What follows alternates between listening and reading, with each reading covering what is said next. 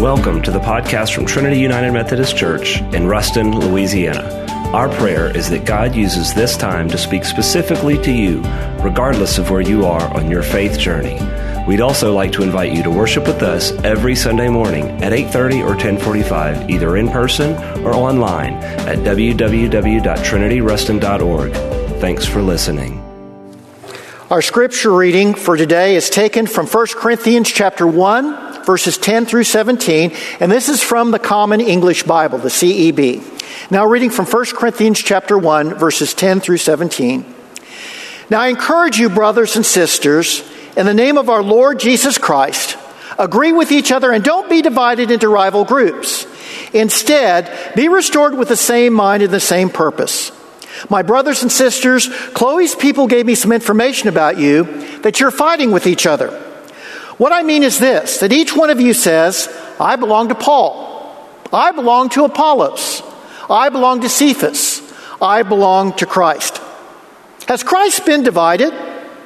Was Paul crucified for you, or were you baptized in Paul's name? Thank God that I didn't baptize any of you except Crispus and Gaius so that nobody can say that you were baptized in my name. Oh, I baptized the house of Stephanus too. Otherwise, I don't know if I baptized anyone else. Christ didn't send me to baptize, but to preach the good news. And Christ didn't send me to preach the good news with clever words so that Christ's cross won't be emptied of its meaning. The word of the Lord, thanks be to God. Amen. Today is the third in a series of sermons that I've been doing the last few weeks entitled Becoming a Spiritually Mature Church. And over the last few weeks, we've been looking at some of the ways in which we can grow in spiritual maturity, which is just another way of saying that we become more and more like Jesus Christ. A few weeks ago, we began with a sermon called Time to Grow Up, in which we talked about three imperatives that were necessary for us to grow spiritually. Last week, we talked about how we could improve our relationships. And part of being spiritually mature means having and maintaining healthy relationships with others. Not just in the church, but in our workplace, in our families, in our marriages, wherever we may be. Today, though, I want to share with you an important tool that can help us resolve the differences that often exist between us. And there are always differences in churches as there are in world. Eh, out in the world, there's all kinds of differences. There's racial differences. There's gender differences. There's age differences. There's differences in politics, differences in theology, and the differences go on and on. The question is, how can we begin to bridge those differences? Well, I want us to talk about that this morning. But before we do so, let's join together in prayer.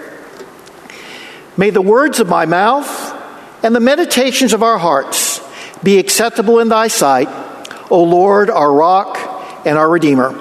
Amen.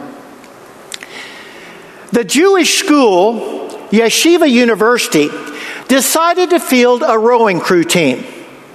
Unfortunately, they lost race after race. Now, they practiced for hours every day, but never managed to come in any better than dead last. The head of the university, though, decided to send Yankel to spy on the Harvard team. So Yankel slipped off to Cambridge and hid among the bulrushes off the Charles River, from which he carefully watched the Harvard team practicing their rowing. Yankel finally returned to yeshiva. I figured out their secret, he said. They have eight guys rowing and only one guy shouting. Now, certainly, the church at Corinth had developed a tradition of fighting among themselves. And you know, it sounds like they had one person rowing and the rest shouting. Well, in our scripture reading today from 1 Corinthians, Paul writes, Now I encourage you, brothers and sisters, in the name of our Lord Jesus Christ, agree with each other. And don't be divided into rival groups. Instead, be restored with one mind and the same purpose. You know, conflict's a part of life in the workplace, with our children, with our spouses. How, though, can we begin to resolve conflict? In the home, in the workplace, in the church, or wherever we find it? How? By building a bridge. That's right, building a bridge. This morning, I'd like to list three steps that we can take to begin to bridge the differences that it may exist between us. And let me just say this most of you know that I'm only going to be here a few more weeks. And there was a whole lot more that I wanted to do. I wanted to have several other uh, leadership training events for you. But because of the COVID virus, I'm not going to be able to do that. But what I do want to do is share with you some tools and skills that will be helpful to you after I leave, that will help us to resolve any differences that may exist between us. And there are always going to be differences. So I want to share with you three steps that we can take to begin to resolve differences. So let's begin with the first step. First of all, in any conflict, try to see what the other person sees. First of all, in any conflict, try to see what the other person sees. Now, all of us have our own perception of reality, don't we? And when we're in conflict with another person, it may not be that the other person is trying to be difficult to get along with.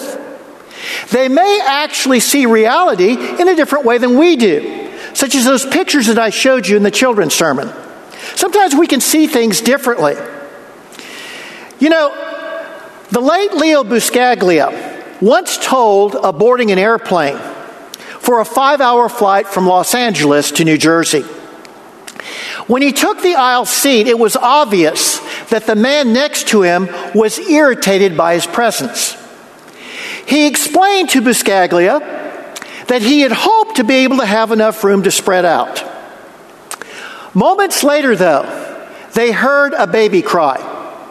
Great, the man exclaimed under his breath. I hate babies on airplanes. We'll have to listen to that child scream for five hours. When the stewardess stood to make her remarks about safety precautions, the traveler turned to Buscaglia and said, I hate stewardesses. They're nothing but glorified waitresses hoping to meet rich men.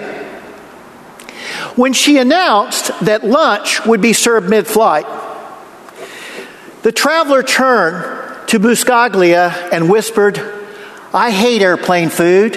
It's made from rubber. I hate airplane food, it's made from rubber. Now, when she advised that there was an area in the rear of the plane for smokers, and this was some years ago when you could smoke on a plane, the man said to Buscaglia, I hate smokers. They ought to be shot. I hate smokers. They ought to be shot. And Buscaglia said, What, all of them? I know some nice people who smoke. But the man responded with greater resolve I hate smokers, all of them. When the flight finally took off, the man turned to Buscaglia and said, What do you do? What do you do? Buscaglia responded, I'm a professor. Really? What do you teach? Educational psychology, Leo replied. What exactly is that? the man asked. To which Buscaglia answered, Mostly I teach courses in relationships how to treat one another, how to get along. Basically, I teach about love. Well, this honorary traveler, in absolute sincerity, said, I'm glad to meet someone who shares my values. I'm glad to meet someone who shares my values. Now, it's not easy. But the first step in resolving any conflict is to try to see the reality that the other person sees. You know, this principle was stated several years ago by the late Stephen Covey, who put it a little bit differently. He said, First seek to understand, then seek to be understood. First seek to understand, then seek to be understood. We need to see what the other person sees. That's the first step in building a bridge to resolve our differences. And that brings us to the second step to begin to resolve our differences. Second, in any conflict, try to put yourself in the other person's shoes. In any conflict, try to put yourself in the other person's shoes. Now, the first step is to listen to the other person. The second step is to identify with the other person. Again, in the heat of conflict, our first reaction is to strike back. But that never solves anything, it only escalates the battle.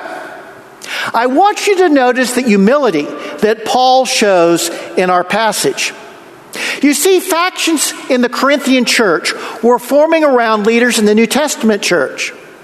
The church was being divided into different groups, and each group was pledging allegiance to different leaders in the church.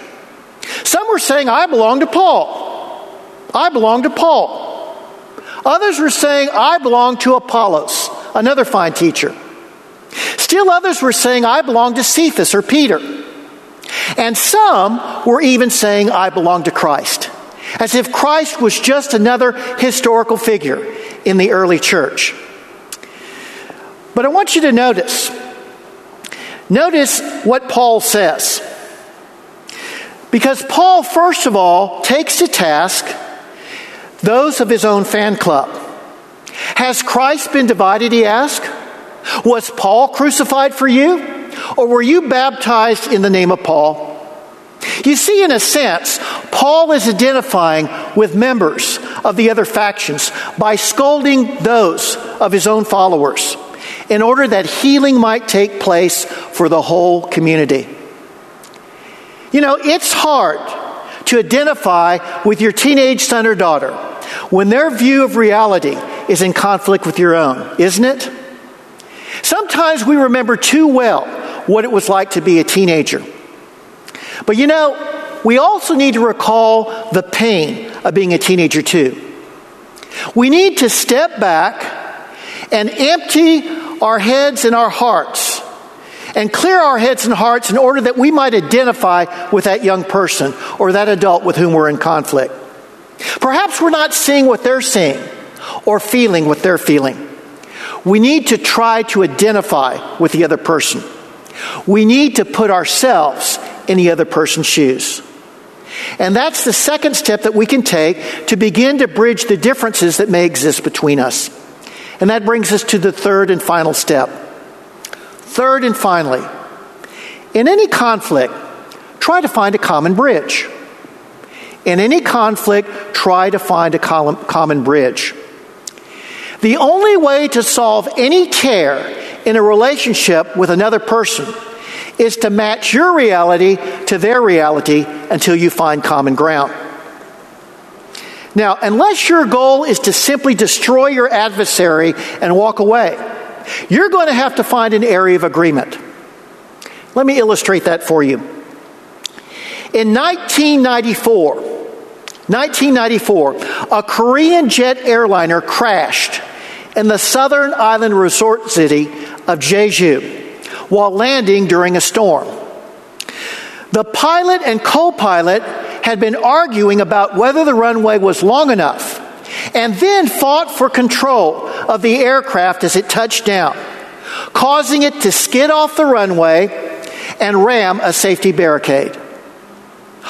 All 152 passengers and eight crew members survived by jumping down an escape chute. Moments before the Airbus A300 exploded in flames.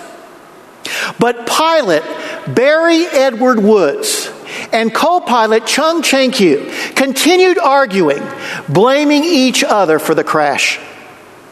Folks, unresolved conflict can bring down not only planes, but it can also bring down companies, marriages, families, and even churches. Even churches. You see, somebody has to be big enough and Christ like enough to take the first step. Someone has to take the first step to build a bridge. Now, you know, it's interesting to notice that Paul didn't point out or criticize any beliefs the different factions held or any acts the different factions had committed, except those of his own followers. And neither did he really begin discussing the problems in the Corinthian church until he first reminded them of their fellowship, their relationship, their calling, and their spiritual resources. You see, Paul was a bridge builder. He was a bridge builder. So was Jesus. I mean, think about it. Jesus built the greatest bridge of all, the bridge between ourselves and God. When sin had separated us from God and created a vast chasm between ourselves and God, Jesus came into our world. And through his cross, he provided a bridge for us over sin so that we might have access to God. And you know, Jesus' dream for us is that we build bridges to others, whether they be in our family, our workplace, our church, or simply our world. Has there ever been a time when we needed bridge builders today? We need it desperately. You know, God calls us to be bridge builders. Let me ask you are you willing to be a bridge builder for Christ? Well, in conclusion, if we want to begin to resolve conflict, we need to see what the other person sees, feel what they feel, and build a bridge by matching our reality to their own. Whoever has the ears to hear, let that one hear what the Spirit says to the church. Amen. Thanks for listening to the Trinity Podcast. To find out more about Trinity, visit us online at www.trinityruston.org.